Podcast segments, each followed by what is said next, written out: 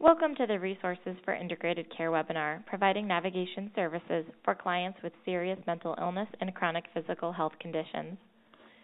This podcast is excerpted from a webinar presented live on August 28, 2017. This webinar is presented by the Lewin Group and is supported through the Medicare Medicaid Coordination Office at the Centers for Medicare and Medicaid Services. MMCO is dedicated to ensuring beneficiaries enrolled in Medicare and Medicaid have access to seamless, high quality health care that includes the full range of covered services in both programs. To support providers in their efforts to deliver more integrated, coordinated care, MMCO is developing technical assistance and actionable tools based on successful innovations in care models. To learn more about current re- efforts and resources, please visit our website or follow us on Twitter for more details. Our Twitter handle is at integrate underscore care.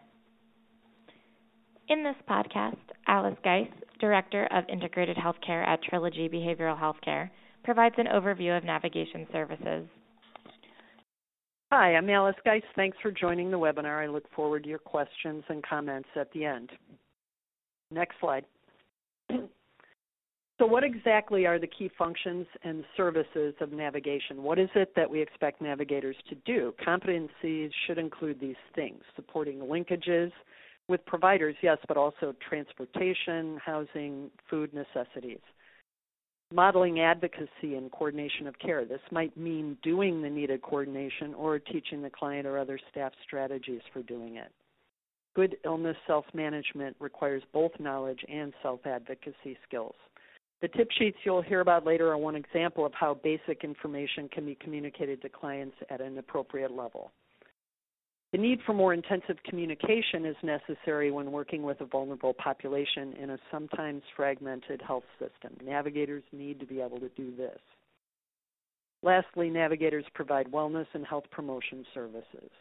One note about wellness while we include this in our discussion of navigation, it's fundamentally different from the other tasks of navigation and that it involves treatment.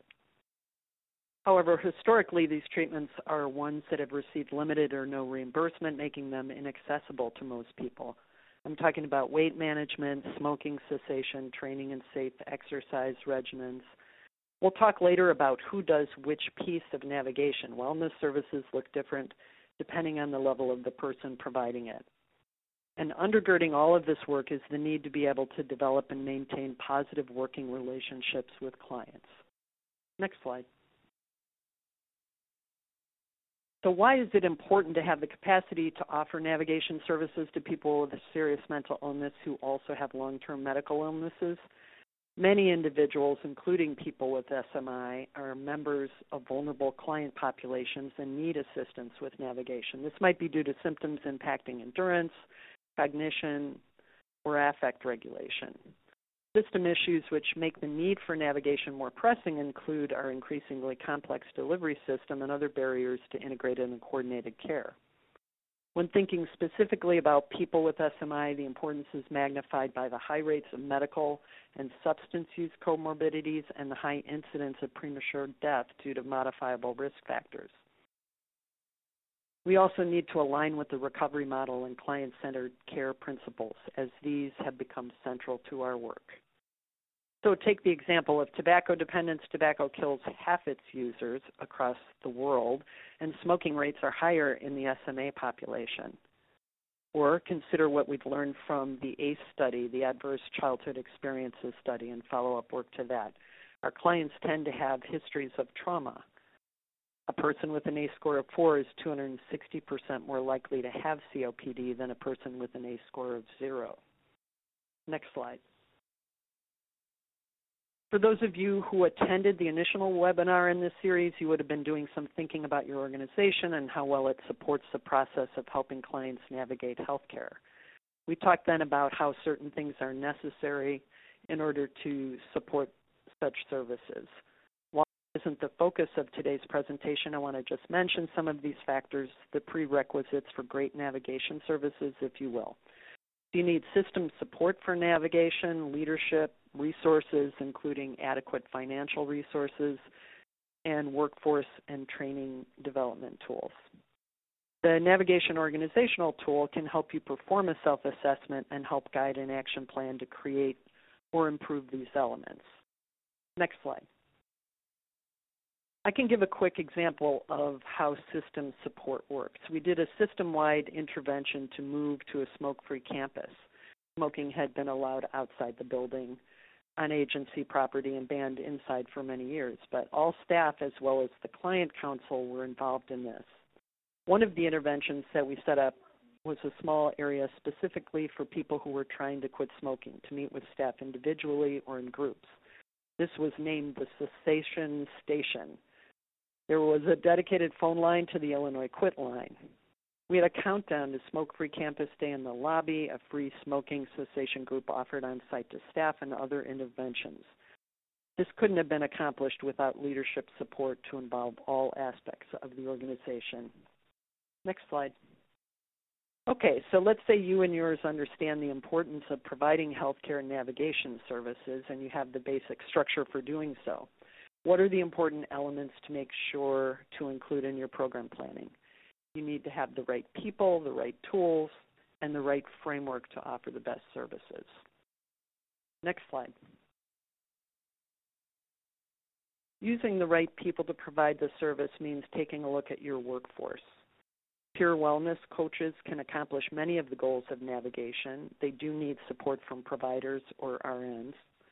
Integrated health nurses, sometimes referred to as care coordinators, can do an analysis of the client's navigation needs and develop a plan which incorporates direct care needs, informational or teaching needs, health literacy, and other factors which impact the client's ability to receive well integrated services. Social workers or care managers can use tools like tip sheets, which you'll be hearing about shortly, to support clients' understanding of medical comorbidities. They can provide expertise in research, resource identification, linkage to psychotherapy services, and more. One valuable outcome of quality navigation is the prevention of overuse of providers in these activities.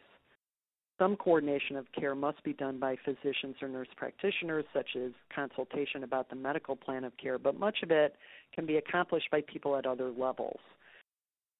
So it's important to right size and uh, have people working to the top of their license and abilities. Next slide. Having the right tools to engage clients is important. There's a lot to choose from. TJ Thurlow will talk a little bit about some of the ones we've found useful in a bit. Sometimes they need to be adapted to your setting, population, or staff competencies. Some of the curricula or manuals are already adapted for use with people with, uh, for use with people without SMI. It's important to use evidence-based practices to the extent that they are available. These might include manualized curricula or toolkits that can be used for individual or group clinical interventions, motivational interviewing aids, or materials that educate navigators about special consideration for assisting individuals with SMI who have medical comorbidities. Integrated treatment plans are a gold standard for working in an integrated way towards health goals, but realistically, it's not feasible in many settings for all providers as well as payer organizations who provide navigation services to be working from the same treatment plan. This makes having strong navigation services all the more important. From the peer wellness coach to the orthopedic surgeon, the more integrated the efforts on behalf of the client health, the better. Next slide. Here's an example of a couple of tools for working with clients on smoking cessation and links where you can find them. Next slide. We talked about getting buy in from leadership, but having the right framework involves more than that. It involves being client centered, really putting the person at the center of the treatment plan. Using motivational interviewing is very useful in the context of working with clients with multiple complex health problems. And this framework can be used by many kinds of health navigators. It doesn't require someone credentialed at the level of a licensed psychotherapist. Many organizations that work with people with comorbid substance use disorders, as we do, employ a framework of harm reduction. Some folks like to use Prochaska and DiClemente's trans-theoretical model, otherwise known as stages of change. And the overall approach to health behavior change in a behavioral health organization must take into account the impact of psychiatric illness on a client's ability to change. Next slide. Here's an image of the trans theoretical model. We often go over this in treatment groups and help clients place themselves on the continuum. Whether you use this model or another, it's vital to understand the client's current ability and willingness to move towards improved health in any given area. So many factors can affect this. Rubrics and toolkits and decision trees, no matter how evidence based, are only useful in the aggregate. Individuals are impacted by multiple factors that need to be taken into account. Besides the obvious, the mental and physical symptoms affecting the population we're discussing today, they are too many to be listed, but include genetics, cultural dietary habits or beliefs, cognitive ability and learning differences, health literacy levels, personal experience in the health system, and trauma histories.